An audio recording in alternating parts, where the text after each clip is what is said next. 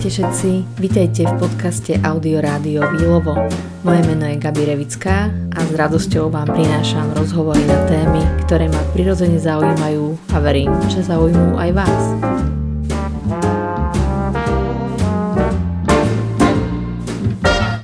Mojimi hostkami sú dámy, ktorých prácu venovanú spoločnosti a najmä ženám si nesmierne vážim.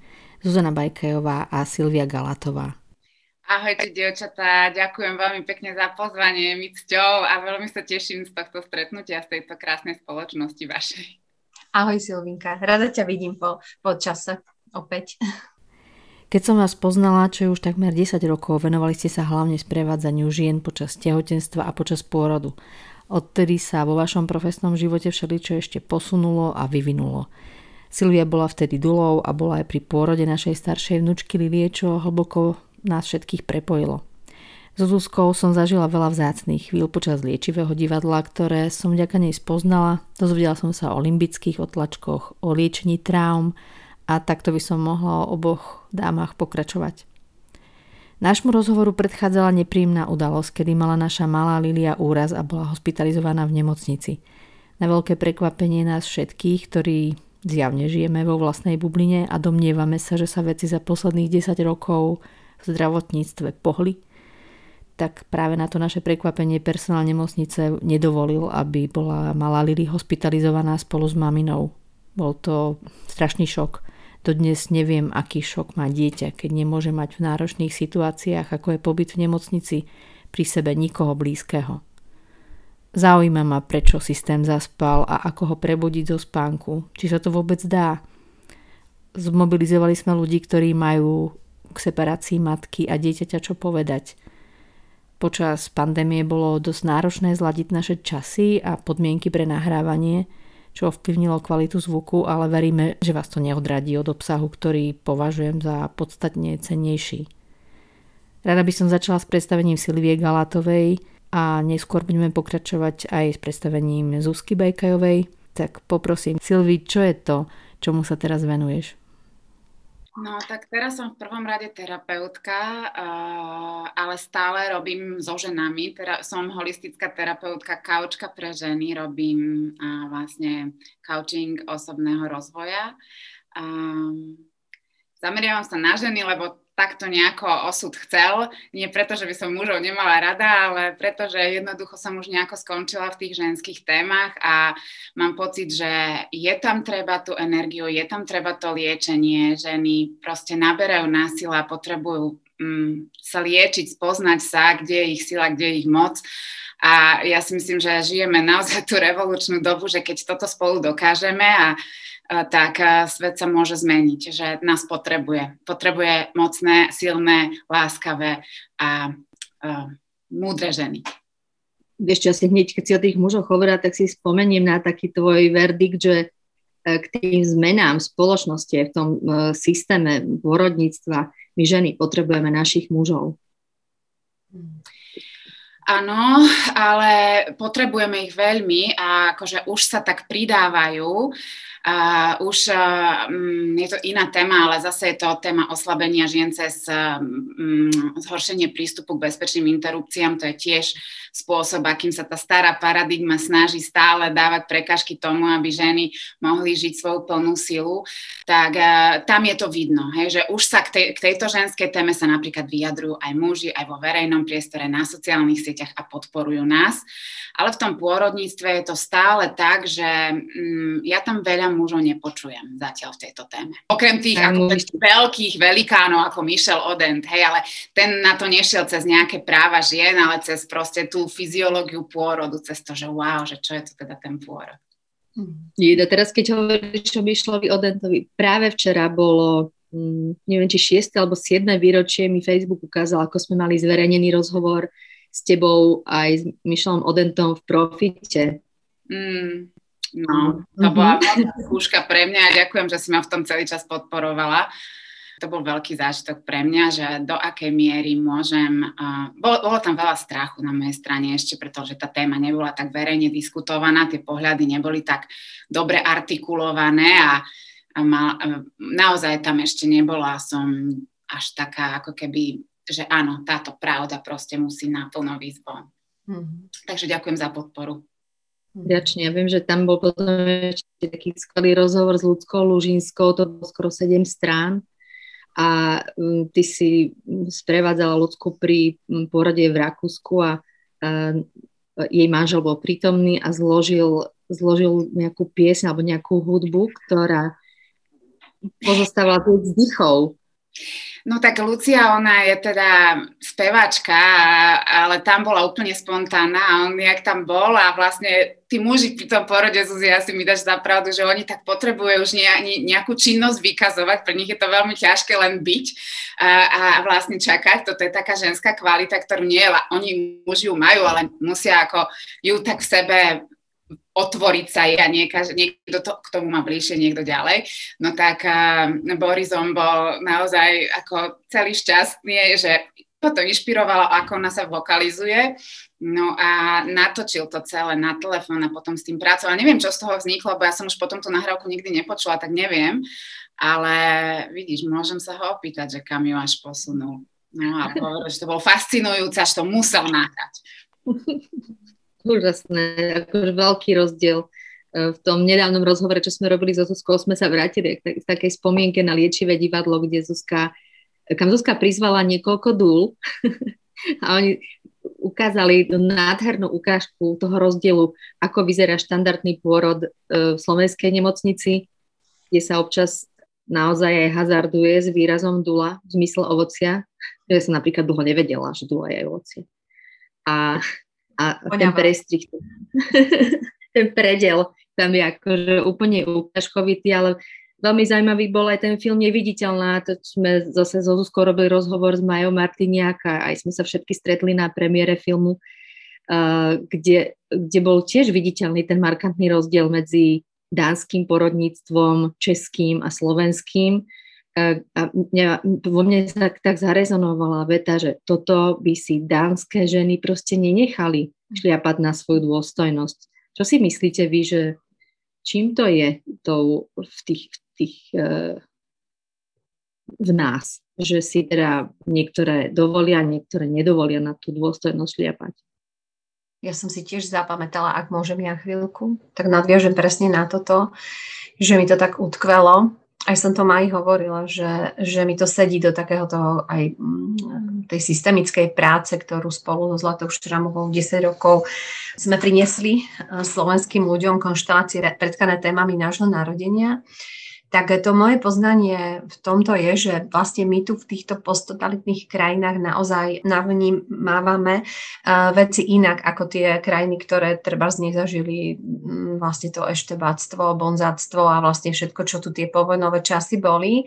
A že naozaj sme veľmi silno ešte transgeneračne traumatizovaní a že tá trauma také tej poslušnosti voči nejakému systému alebo niekomu teda, toho, koho považujeme za autoritu, sa proste potom manifestuje v tých našich reakciách na, eh, v rôznych situáciách, v ktorých sa ocitneme.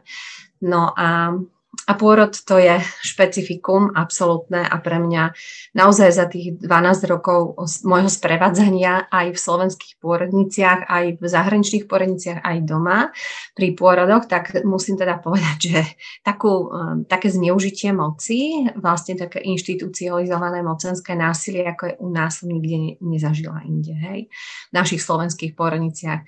No ale vieš, vždy, keď je nejaký teda agresor, tak tam je nejaká obeď a musím teda povedať, že naozaj sme tvorcami, často prispievame do tých situácií tým, tou submisivitou, takouto tou prispôsobisťou, že naozaj sa odpojíme od svojho tela, že nás to niekto naučil, keď sme treba boli malé, že sme boli zahltené a jednoducho pán doktor vie, pán učiteľ vie, všetci vedia a vlastne počúvaj, lebo všetko už je vymyslené, takže moc sa neprinášaj toho. Svojho toto mi ženy hovoria takisto v terapiách. Takže potom to tak vyzerá, no. Že to, čo je u nás ako keby, toto si dajte, lebo to vám urobí dobre a žena sa opýta, a čo to je? No to vy nemusíte vedieť, pán doktor vie, dajte si, toto vám urobí dobre, hej? A takto v Rakúsku je, no viete, teraz by som navrhoval to a to a vy mi povedzte, čo si prosíte, hej, napríklad, alebo aj v Čechách. To znamená, že stále u nás je to že proste rozkaz, alebo my to tu robíme takto a vy sa prispôsobíte a v tých okolitých krajinách, kde som mala tú čas byť, alebo teda doma, tak je to jednoducho, že toto je ponuka. A hlavne je tam takéto som tu, keď niečo potrebuješ. Hej. A dôverujem tomu, že to, čím prechádzaš, tak máš na to zdroje, aby si tým prešla. Takže toľko tak za mňa. No. No, a s tým úplne súhlasím a ešte bolo možno, že by som dodala aj to, že je rozdiel voči komu sa vymedzuješ, že aký mocný je ten na druhej mhm. strane, ktorý si robí nárok na tvoje telo a vlastne na teba celú, hej, lebo to nie je len o tvojom tele, aj o tom, ako sa máš ty ako žena správať v tom tele, keď rodíš. Yes. Takže u nás tie dánske ženy sa majú o čo oprieť, hej, oni majú okolo seba dánske ženy, celkovo by si to nenechali. Prečo? Hej, proste tie podmienky nenechať si niečo v dánskom prostredí a nenechať si niečo v našom prostredí, to sa bavíme o úplne inej veci tá, tá moc na druhej strane je, je úplne iných rozmerov. Čiže no. je ľahšie niečo si nenechať v Rakúsku, ako spomínala Zuzka, alebo v Čechách, a je oveľa ťažšie to isté si nenechať na Slovensku. Hmm, absolútne súhlasím. Tu sa nemáme o koho oprieť, hej. Že jednoducho vojdeš, gula na dverách a hej, že není to ako keby. A čo sa týka toho dulenia, no duli to ma, majú, mali a myslím si, že aj majú pomerne náročné. A teraz e, táto, v tomto čase, e, ktorý žijeme aktuálne, tak ani nehovoríme, že už sa tam ani nedostanú vlastne, aby to oporou ženy boli.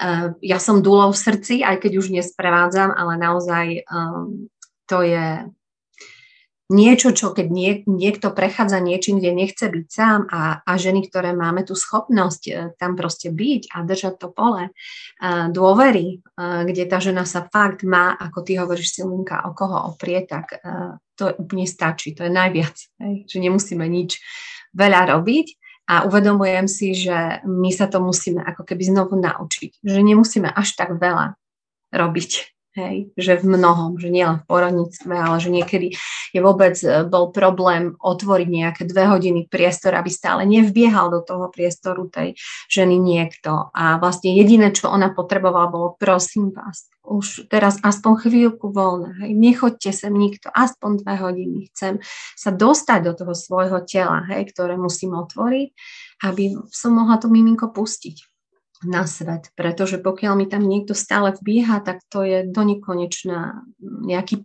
pohyb, ktorý do toho porodného procesu nepatrí. Potom je všetko dlhšie, bolavejšie, hej, náročnejšie.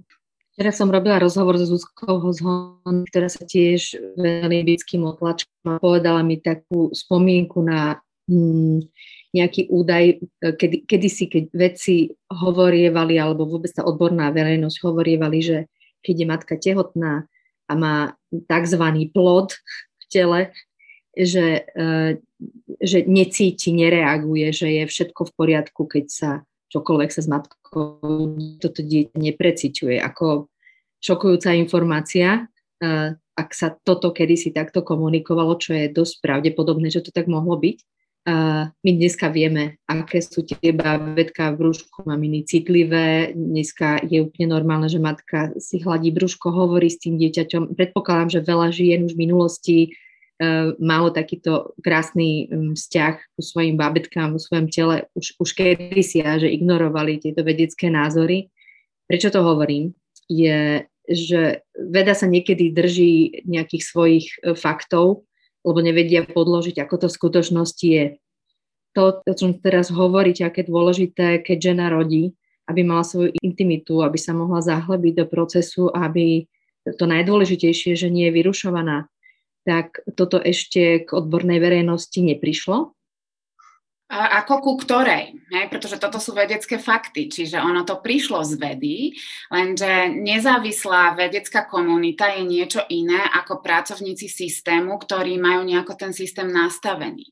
To znamená, že keď sa pozrieme na, na tie korene toho, ako sa vyvíjalo toto súčasné industrializované uh, zdravotníctvo a teda špeciálne pôrodníctvo u nás na Slovensku, pretože sú také dve typické línie západného sveta. Jeden je ten model woman-centered care, hej, e, starostlivosť, ktorá je orientovaná na ženu, nie na ženské telo, ale na ženu, takže tam máme súčasť aj tá bytosť, ktorá býva v tom tele. Tak toto je mhm. jeden model tej starostlivosti, ktorý existuje aj v západnom svete. A potom je tu tá industrializovaná starostlivosť a tou cestou sa začalo uberať aj Slovensko, že máme nejakú veľkú inštitúciu a my si to tam zorganizujeme a tuto bude také oddelenie, tuto také, tuto taký špecialista, tuto taký. A teda o ženu sa stará jeden a tam už sa dostávame k tej tému, ktorou si začala, tá separácia. O ženu sa starajú špecialisti na ženské telo a o dieťa špecialisti na telo bábetka a tam sa stále bavíme o tom, že kde je tam tá to, čo ja teda volám duša, ale teda v modernej vede to môžeme nazvať psyché, alebo to je to mm. isté, ale teda nejaká, nejaké prežívanie toho človeka, tá bytosť, tá, tá ľudská bytosť v tom tele. No, takže o tieto dve tela sa dve rozdielne oddelenia starajú. To znamená, že čo spravíme, aby sme sa o nich mohli postarať, tak aby to odsypalo, jedných dáme na jedno, druhé na druhé a máme postarané o ten, e, keď sa na to pozrieme z úrovne tej inštitúcie. A keď nemáme tie vedecké poznatky, čo toto spraví, čo my ľudstvo veľmi často urobíme niečo, čo sa zdá byť také strašne dobrý nápad a potom 30 rokov musíme vedecky vyvrácať, že to nebol dobrý nápad, tak toto je presne z tej kategórie. Tam, kde sme to oddelili, tak to bolo len také, že á, tak ako nemocnica, tak nám to tak vyhovuje, že to takto urobíme, aby to odsypalo, No a potom 30 rokov už nám veci hovoria, že to bol veľmi zlý nápad.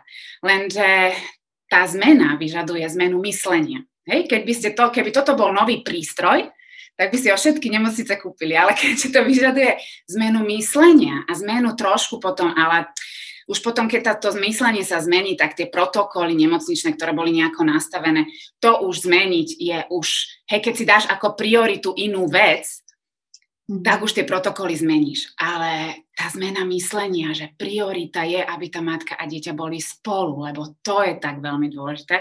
Toto ešte stále v našich nemocniciach nie je a preto vlastne zažívame to, čo zažívame. Mhm. A začína to už pri pôrode, áno, potom sa to nesie celým, celým tým systémom. Takže potom aj 8-ročné dieťa mu povedia, že však už si veľká, ako keby keď bola malá, tak mu jej dovolili byť s matkou len tak, lebo to tak akože malé babetko treba, aby bolo s matkou, ani to nemáme v nemocniciach. Potom je to ľahké povedať 8-ročné, že už si veľká a už teda nepotrebuješ maminu. No. Hmm.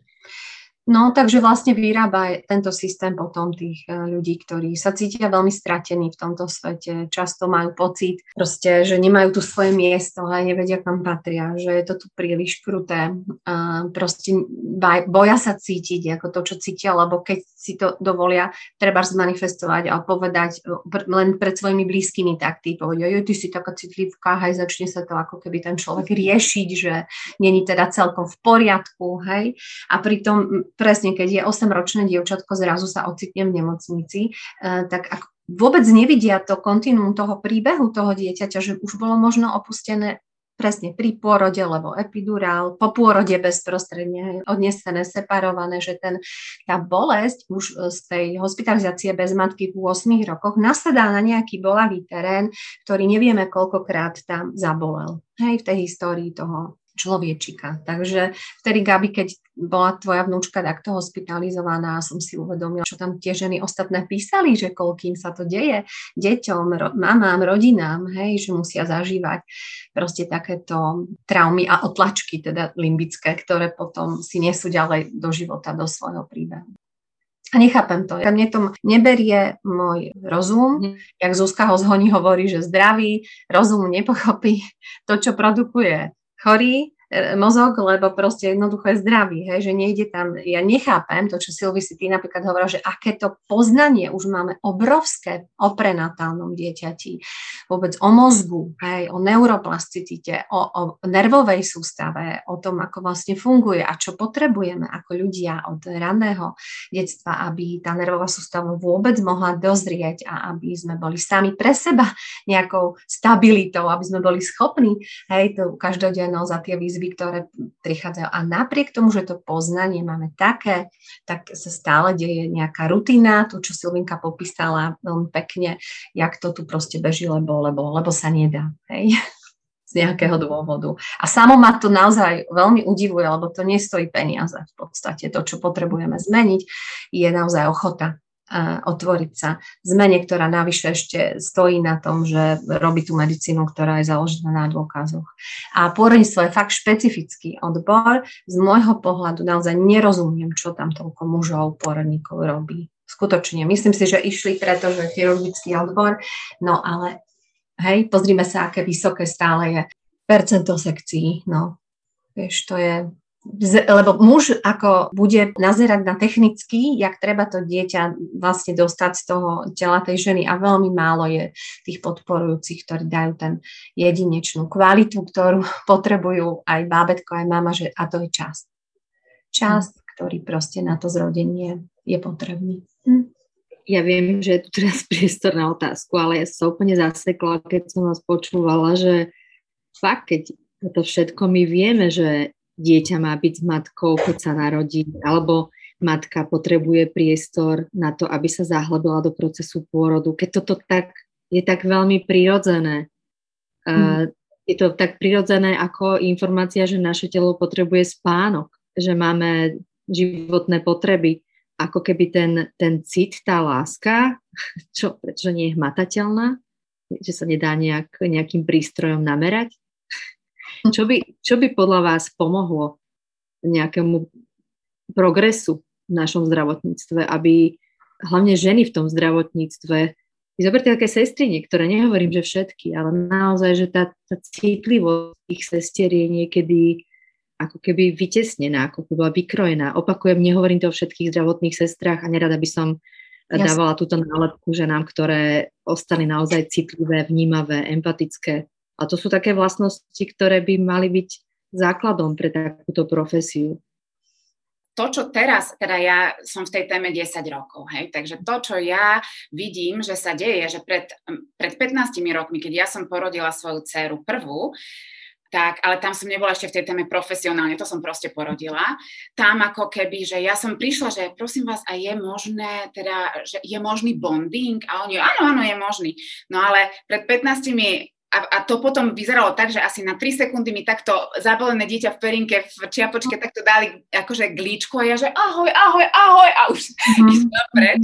A brali ju preč a teda ja samozrejme som nemohla nič urobiť, lebo s nohami rozkročenými, ošetrovaná práve nie pri, najpríjemnejším spôsobom, tak ako sa rozbehnem za vlastným dieťaťom. Takže hm. odvtedy, keď toto poviem, že toto bola rutina v Bratislavskej špičkovej nemocnici, hej, tak potom uh, ten pokrok sme urobili. Ale kto ho urobil? 15 rokov každá jedna žena, ktorá prišla do tej nemocnice a povedala im, že nechce, aby jej zobrali dieťa. A nechce, ani táto nechce, ani táto nechce. A prvých 5 rokov to boli lesany, biomatky, neviem aké. Potom druhých 5 rokov to bolo akože zdvihnuté obočeno, robíte nám tu problémy. A teraz už akože OK, no tak dieťa vám teda necháme, ale zase máme ďalšie, tam to je, to je akože, to je základ, to je úplne tá najdôležitejšia vec, že keď sa spýtam tých žien, keď ich pripravujem, jediná vec, no chcem svoje dieťa. Presne. Ale tam je tisíc vecí, ako Zuzka vie, že čo ešte všetko no. okolo toho zmeniť.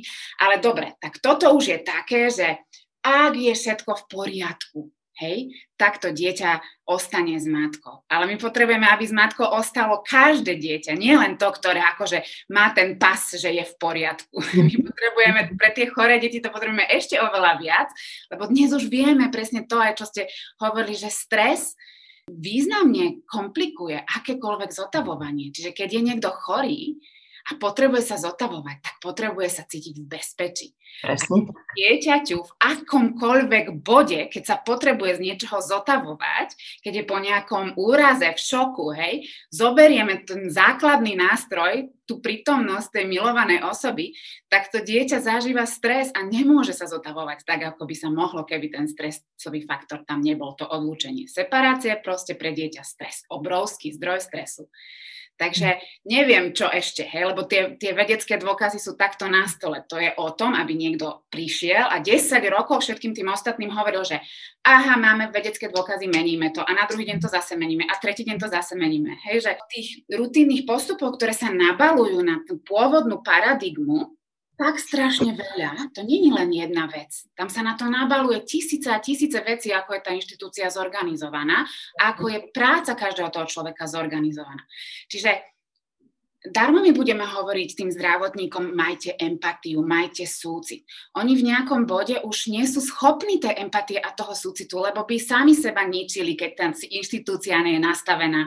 Takže oni už potom, aby sami seba zachovali a aby aspoň niečo pre tých ľudí urobili, vzdajú sa empatie a, a súcitu, lebo by neprežili. Takže to nie je problém jednotlivcov, to je systémový problém veľmi súhlasím, čo si teraz hovorila. A mi tam úplne beží, že my sme s Gabikou Janovičovou z ženských kruhov boli v niektorých poradniciach pred nejakými tými piatimi rokmi, keď film Mikropôrod sme dostali na Ecotop film, tak sme sa dostali do tých porodníc niektorých, alebo sme ho boli premietať aj na porodným asistentkám a dostali sme sa do nejakých inštitúcií. No a tam práve bol ten priestor, že sme sa rozprávali aj s tými sestrami novorodeneckými a s porodnými asistentkami a naozaj, keď sme ich popros, ja som poprosila, že ako vám je v tom systéme, že, že vlastne som sa ich začala pýtať, tak ma, bol, boli nahnevané, boli smutné. Niektoré sa rozplakali v tých interakciách, ktoré sme tam mali, pretože sa báli proste opustiť to svoje povolanie.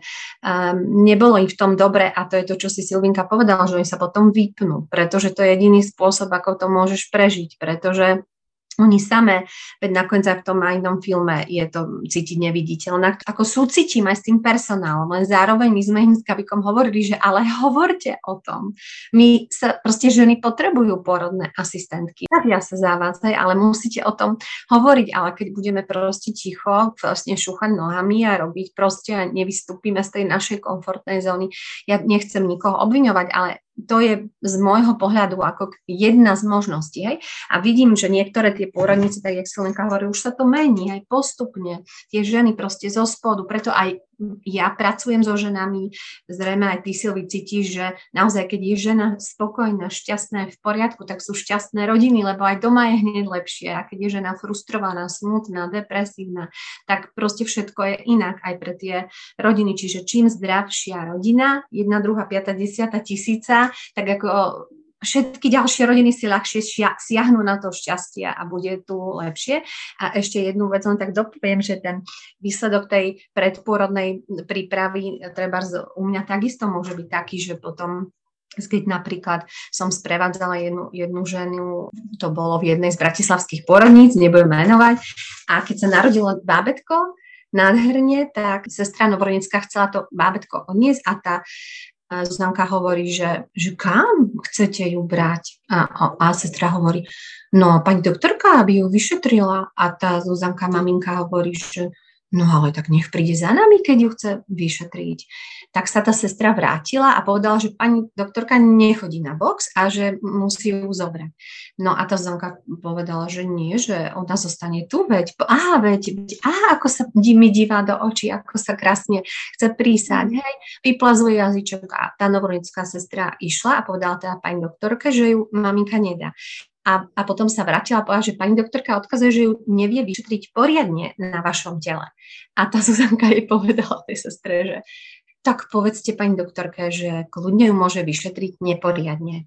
Hej, že vlastne nedala ju, nedala ju a tá sestrička sa potom už nevrátila ani s pani doktorkou a ešte aj si pamätám, že ja som to bábetko niesla na izbu, lebo keď tá sestrička prišla nahnevaná, tak tá maminka jej povedala, že nahnevaná osoba jej bábetko do ruky nezoberie. Hej. Tak vieš, to je to, čo Silvinka si hovorila, že naozaj ženy, že áno, že tá zmena prichádza zo spodu, že to nacítia už inak a jednoducho niekde sa to dá ustať takto, ale nie, nie všade. No, toto bola jedna z menších pôrodí. Veľká práca na sebavedomí a sebaistote žien našej spoločnosti, akože aby, aby tie ženy aj chápali, že to nie lekár má to Silvi, ty si to niekde tak hovorila ten termín, že odrodiť ženu. Čo má lekár? Odrodiť ženu, že žena rodí dieťa, nie lekár rodí dieťa. A vôbec pán doktor povedal takéto odozdávanie tej zodpovednosti za to celé je nepochopiteľné. Keď sme tú vlnu spustili, nebola to taká revolučná vlna, ale moje kamarátky, ktoré boli v tom čase, ktoré bývali v Rakúsku, tak viem, že Miška bývala v Belgicku a sa ma pýtala, myslím, že to bola Anna, že čo vy tam riešite o tom pôrodníctve? Ako keby sme naozaj boli nejaké hypisačky, ktoré nevedia už čo so sebou. Ale keď som jej to celé popísala, že čo sa vlastne deje v slovenských porodniciach, že sa nič nezmenilo od čias, kedy som rodila svoju dceru, ktorá má dneska vyše 30 a že keď som prišla s mojou dcerou do porodnice, tak ako nie je to niečo, čím sa rada chválim, ale som tam naozaj tú sestričku, ktorá ju preberala, takmer zbila. Keby tam nebol prišiel môj muž, že, že Gabi nie. Ja som bola naozaj, že, že v takom vytržení, že čo sa deje, tak e, a, a tá Niky, že mami, nechaj to tak a ty Silvi si prišla a do mňa úplne, že padla tá záťaž toho, že to, toto nemôžu tej mladej rodiacej žene robiť, akože aby sa prezriekala E, v priestoroch, kde zvonka je na kľúčke nejaká motanica látková, čiže no. vonku sedelo 10 ľudí na chodbe, e, kľúčka zvonka sa nedala kvôli tej látkovej motanici zavrieť, ona sa mala prezdieť pri polotvorených dverách, akože rodiaca žena, ale že celé zle. A uvedomila som si, že keď som ju rodila ja pred 30 rokmi, e, teda vtedy mala menej, tak ale 20 niekoľko, tak e, že sa nič nezmenilo, že sme presne tam, kde sme boli, že ten, ten istý medicínsky pravek. No a táto Míša sa ma pýtala, čo teda riešime, popísala som jej to a ona je ostala fakt otvorené ústa a pozera na mňa, podľa aj Sanka, že jaj, to mne, keď sa si narodil, tak ja už som ho ani raz nemala od seba, on bol stále len pri mne, nikdy som ho nespustila z rúk. A to isté vravela aj Julka Lorencovič, že keď e, rodila v zahraničí, myslím, že oba porody mala v zahraničí, tak to bola absolútna prirodzenosť. Rovnako sa mi hlásila kamarátka, ktorá žila v Nemecku, že mala svoju porodnú sestru pri sebe, že sa o ňu postarala, ale že proste tam bola absolútna podpora, e, aby mohla v pokoji rodiť, zahlbiť sa do seba, aby to dieťa bolo pri nej. A oni nevedeli, že tu žiadny progres nenastal. Mne tak ešte jedna napadá veta, myslím, že neviem ani kto mi to povedal, myslím, že Gabi Janovičová, že psychické zdravie národa je merateľné ochotou matiek odovzdávať svoje deti z náručia. Hej, tak neviem, či to nebol Niels Bergman alebo kde, odkiaľ to je, ale je to také na zamyslenie. Hej. A ženy, ktoré si treba nájdu moju podporu, prichádzajú s porodnou traumou alebo depresívne, tak e, naozaj e, sa toto stalo, že boli oddelené od svojich detí, separované a že im chýba ako veľmi dôležitá časť ich e, mozaiky, ktorú si spolu ten, v tom vzťahu s tou, svoj, svojim dieťatkom budujú veľmi dôležité časti tam chýbajú a naozaj každá hodina separácie, každá minúta separácie je bližšie, bližšie k nejakým problémom, či už s dojčením, alebo však to Silvinka by vedela lepšie povedať, alebo k tomu nejakým um, s vybračným prepadom, jak to ja volám, hej, aby som to nevolala. No vlastne to ma napadá, že som ešte vlastne nedokončila, že teda robím aj poradenstvo pri dojčení stále. To som, som asi ani, ani nespomenula na začiatku a teda robím aj prípravu rodičov na pôrod a rodičovstvo. Mm-hmm. tak, tak to iba doplním uprostred rozhovorov, možno už sme aj u konca pomaly. No, hej, hej, tam to je akože nepriestrelné vedecké dôkazy máme na toto presne, čo si Zuzi povedala, no. že mm, pre dieťa je separácia toxický stres a človek, ktorý no. keď niekto chce, chce hlbšie zahlbiť do tejto témy, tak Niels Bergman je človek, ktorý túto myšlienku nulovej separácie teda mhm. prináša do to, z tej vedy, vedy do toho zdravotného systému a vša, všade to hovorí a mhm. teda on práve je ten, ktorý nám prináša aj tie informácie o tých uh, mm, novorodencoch, ktorí nie sú zdraví, ktorí sú veľmi predčasne narodení, veľmi maličkí, nízka pôrodná hmotnosť, že toto je úplný základ, aby sa vystrábili z toho stavu a oveľa sa zvyšuje teda mm, možnosť prežitia týchto malilinkých bábetiek, keď neudeje separácia, pretože separácia je toxický stres a toxický stres. No. A u nás to funguje presne naopak, to znamená, čím menšie miminko, tým uh, skôr ide do inkubátora, menej je na, v kontakte koža na kožu. To znamená, tomu človečiku to tento ľudia, ktorí tvoria tento systém, ešte stiažia, stiažia vlastne vo veľkom a matky stojac odtriekanými mliečkami a zvonia uh, každé 3 hodiny možno sa dostanú za svojimi deťmi. To znamená, že naozaj čas je proste 5 minút po 12, aby sme ako spoločnosť precitli a aby naozaj sa nejaká tá zmena udiala aby sa tu fakt robila medicína založená na dôkazoch. Ja nie, na záver už len poďakujem, lebo cítim, že sa blížime ku koncu a nechcem už brať priestor, ale že je tu fakt organizácia ženské kruhy Mamila, napríklad s Nilsom Bergmanom videa aj na stránke Mamily sú to, mňa sa hlboko dotklo byť v prítomnosti tohoto muža, keď bol v Žiline a naozaj nás tam rozplakal všetkých 200, keď hovoril o tých predčasniatkách, o ktorých si myslel, že keďže nemal v Afrike k dispozícii inkubátory a prístroj, že umrú, tak ich dal umrieť, že nech umrú aspoň na mame. A on zistil, že oni nezomierajú, že sa majú nesmierne k svetu a začal teda robiť štúdie, čiže naozaj odporúčam si k tomuto, aby si ľudia dohľadali na mamile napríklad. A veľmi ďakujem za všetkých, eh, ktorí teda sa pokúšame o tú zmenu a prinašame tie relevantné informácie. Ja neviem anglicky, Silvinka, ty vieš, takže sa dostávaš aj k takým tým štúdiám, ktoré skutočne môžeš dohľadať, prečítať, eh, tak ako sú publikované. Takže ďakujem za to, že ste tu vy ženy, ktoré potom aj nám sprostredkujete. Moja generácia s tou angličtinou, nie všetky sme to dali, keďže sme mali ruštinu povinnú. Takže toľko za mňa. No. A sme na ceste a posúvame sa. Deje sa niečo aspoň malé v nejakých krokoch, čo, čo aktuálne prináša legislatíva dá sa to vnímať ako nejaký progres? Vieš, ono v tej legislatíve je to uzákonené. My legislatívu nemáme až takú problematickú, pretože mm. my máme chartu práv a dieťaťa a tam je jasne napísané, mm. že proste dieťa má právo byť s rodičmi a rodič má právo byť s dieťaťom.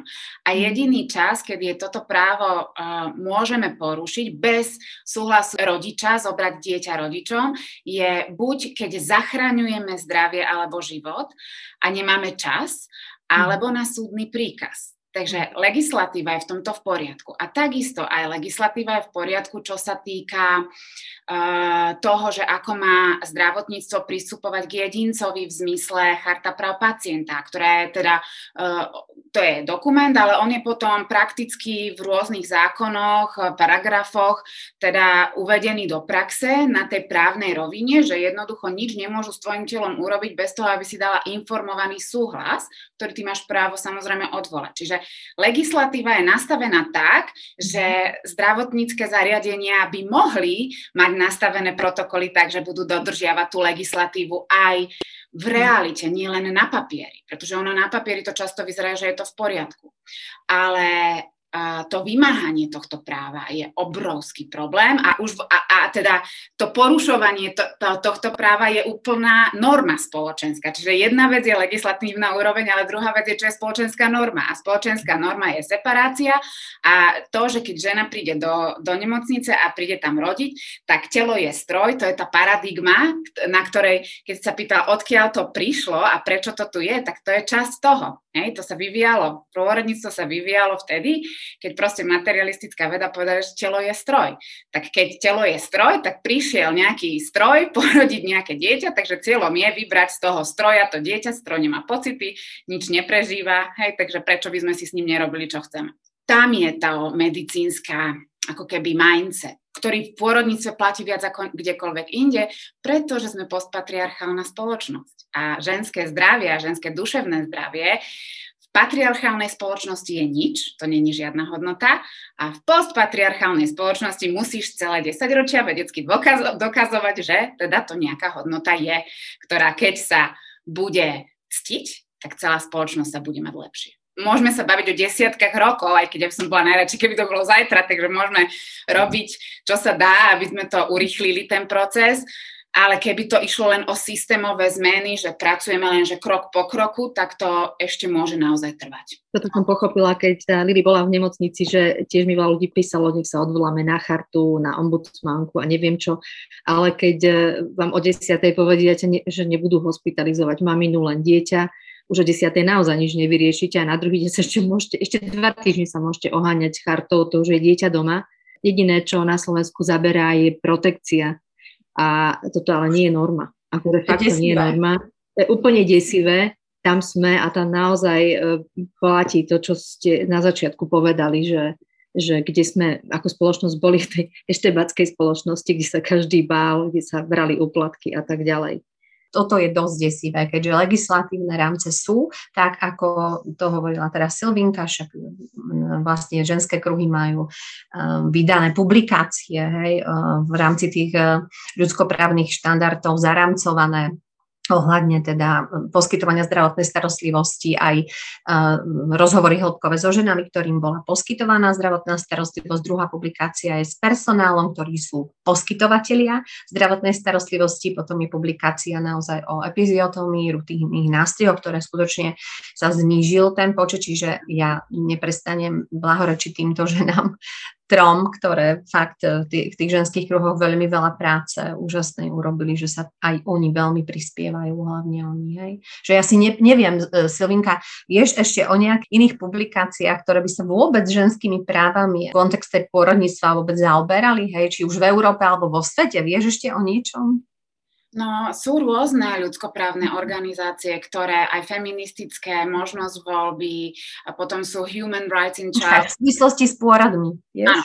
Medzinárodná je Human Rights in Childbirth, mm-hmm. to je tak veľmi akože uznávaná, aj ženské kruhy s ňou spolupracujú. No. Je množstvo organizácií, ktoré sa týmto zaoberajú. A uh, takže, ale sú aj m, napríklad v Anglicku m, pôrodné asistentky majú svoju vlastnú mm-hmm. organizáciu organizáciu. Ale mhm. to je presne to, že tie pôrodné asistentky v Anglicku, to je presne ten typ woman-centered care, ktorý nikdy nebol prerušený. Aj tam, tam bol ten model, to vlastne to, s čím sa my navyše potýkame oproti tým západným krajinám, kde ten model kontinuálnej starostlivosti jedna na, na jednu a potom na dvoch. Mm-hmm. Jeden poskytovateľ zdravotnej starostlivosti na ženu alebo na ženu a dieťa. Mm toto vlastne uh, v, tých jed, v tej jednej línii máme stále, no a tie pôrodné asistentky vlastne hovoria o tých svojich poznatkoch, ktoré sú úplne iné, keď presne vytvoríš tie podmienky pre ženu, aby mohla v pokoji porodiť, ako, o ktorých hovorila Zuzka, že čo tam môžeš pozorovať, ako prebieha pôrod a čo je to vlastne pôrod, keď vytvoríš podmienky na to, aby tá žena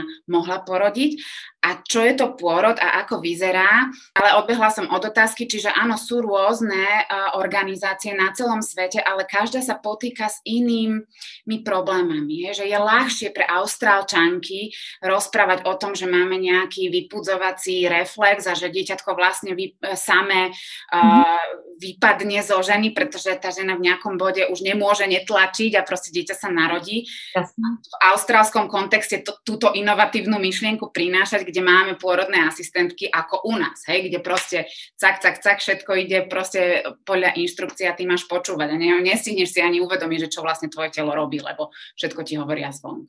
Ja si mi pripomenula, že tiež v jednej uh, porodnici uh, Počkaj, jednak teda naše porodné asistentky asistujú lekárom, hej? a keď sme boli nie v porodnici, to bolo myslím pri tých porodných asistentkách, keď sme boli, tak sme sa pýtali, prečo si vybrali uh, tú vlastne profesiu porodnej asistencie. A oni hovorili o tom, ako majú radi deti. Áno, áno. A nepovedala ani jedna, že má rada ženy ktorým chce pomáhať, hej. A tam zase ťa mrazí trošku z toho, lebo celkovo, ja si pamätám ešte, aj myslím, prezidentka Komory Sestier hovorila, že keď porodné asistentky niečo neurobia pre záchranu tej profesie, tak naozaj tu o 20 rokov nemusí byť tá profesia, hej, v našich podmienkach, tak ako keď to pôjde ďalej takto som sama zvedavá, kam to pôjde a musím povedať, že pritom poznám sama nie, možno už 10, 15, 20 žien, ktoré by mohli rozprávať iným ženám o tom, že pôrod nebolel, keď mali tie podmienky, Silvinka, o ktorých si hovorila, že naozaj, keď otvoríme to pole lásky a priestor, kde tá žena môže byť tým, kým je, kde môže vokalizovať, kde pri každom, keď si chce zakričať, jej niekto nedá tabletku, aby bola ticho, alebo hneď nemá aktivovanú svoju nervovú sústavu, že musí nejakým spôsobom pomôcť. Keď porozumieme na novo fyziológii hej, ženského tela, čo to vlastne pôrod je, ako hore, tak dole, že naozaj môžu byť aj prvorodičky môžu porodiť svoje bábetka často do, do dvoch, troch, do troch hodín, však mám zažité také sprevádzanie. Mám zažité sprevádzania, kedy keď som prišla k pôrodu, tak ešte ona, ahoj, už si tu, no tak už môžeme, urobím ti čaj, ešte mi urobiť čaj a hej, a za 20 minút to miminko proste, ona, keď už tam mala všetkých, ktorých tam chcela mať, tak zrazu proste sa môže odovzdať tomu, čo je a nestojí vlastne v ceste nič, čo by mohlo tomu, čo je, prekážať. Hej. Tak toto je ten koncept a on je tak jednoduchý, tak čistý a toľko je tam benefitov a lásky proste aj pre tých ľudí, ktorí majú tú časť tam byť a to ma vždy tak šokovalo, že proste keď som k tým poradom chodila, že oni si nevšimli tej zahltenosti, proste, že sa tam udejú zázraky, že sa zrodí fakt božstvo, že tam je naozaj obrovské pole zdroja otvorené, z ktorého sme sem nakoniec všetci prišli. Takže som potom, najprv som sa prvé roky asi aj snažila to tak nejako, aby z toho aj oni, lebo ja som taký opečováva chcela, potom som to úplne sme to stiahli a sme s vďakou prijali, že sa to tam vôbec nejakým spôsobom hm. otvorilo. No, tak. Ďakujem vám veľmi, veľmi pekne za všetko, čo ste povedali. Otvorili sme tú otázku nielen takej tej separatizácie matky od dieťaťa, ale prepracovali sme sa úplne k detailnejším témam, teda iba k takému povrchu, ale širokej škále tém o tom, ako všetko tie ženy potrebujú k pôrodu, aby ten pôrod hm, pochopili a aby ho mali čo najpríjemnejší, aby, aby to dieťa prišlo do želaného prostredia a aby sa eliminovali následky ak často deti v takých tých našich aktuálnych štandardoch majú následky pôrodov, myslím. Ja by som veľmi rada v takýchto rozhovoroch pokračovala a rada by som vyzvala aj iné ženské komunity, nemyslím komunity zamerané na témy, o ktorých sme hovorili dnes, ale aj komunity, ktoré majú vplyv a, a vedia šíriť túto podporu a túto myšlienku, aby mama um, pri pôrode zostávala s dieťaťom, aby deti boli v blízkosti svojich rodičov, keď sa ocitnú v nemocničnom prostredí. Pretože aj z celého rozhovoru vyplýva, aké je dôležité, aby sme tú zmenu dokázali podporiť zvonka a pevne verím, že sa to podarí, pretože tých ženských komunít za posledných 11 rokov vzniklo veľmi veľa a ženy sú jednou z nich som otvorená akékoľvek spolupráci, či ide o komunity alebo aj o ženy individuálne. Popred za to ďakujem a budem rada, keď napíšete aj spätnú väzbu. Vám, milé dámy, ďakujem za váš čas, za vaše stielania a želám vám krásny deň. Ďakujem a ja pozdravujem všetkých, aj ktorí nás počúvali, aj Silvinku, aj Gabika teba. Ďakujem. Ďakujem, že som mohla byť s vami, dievčatá.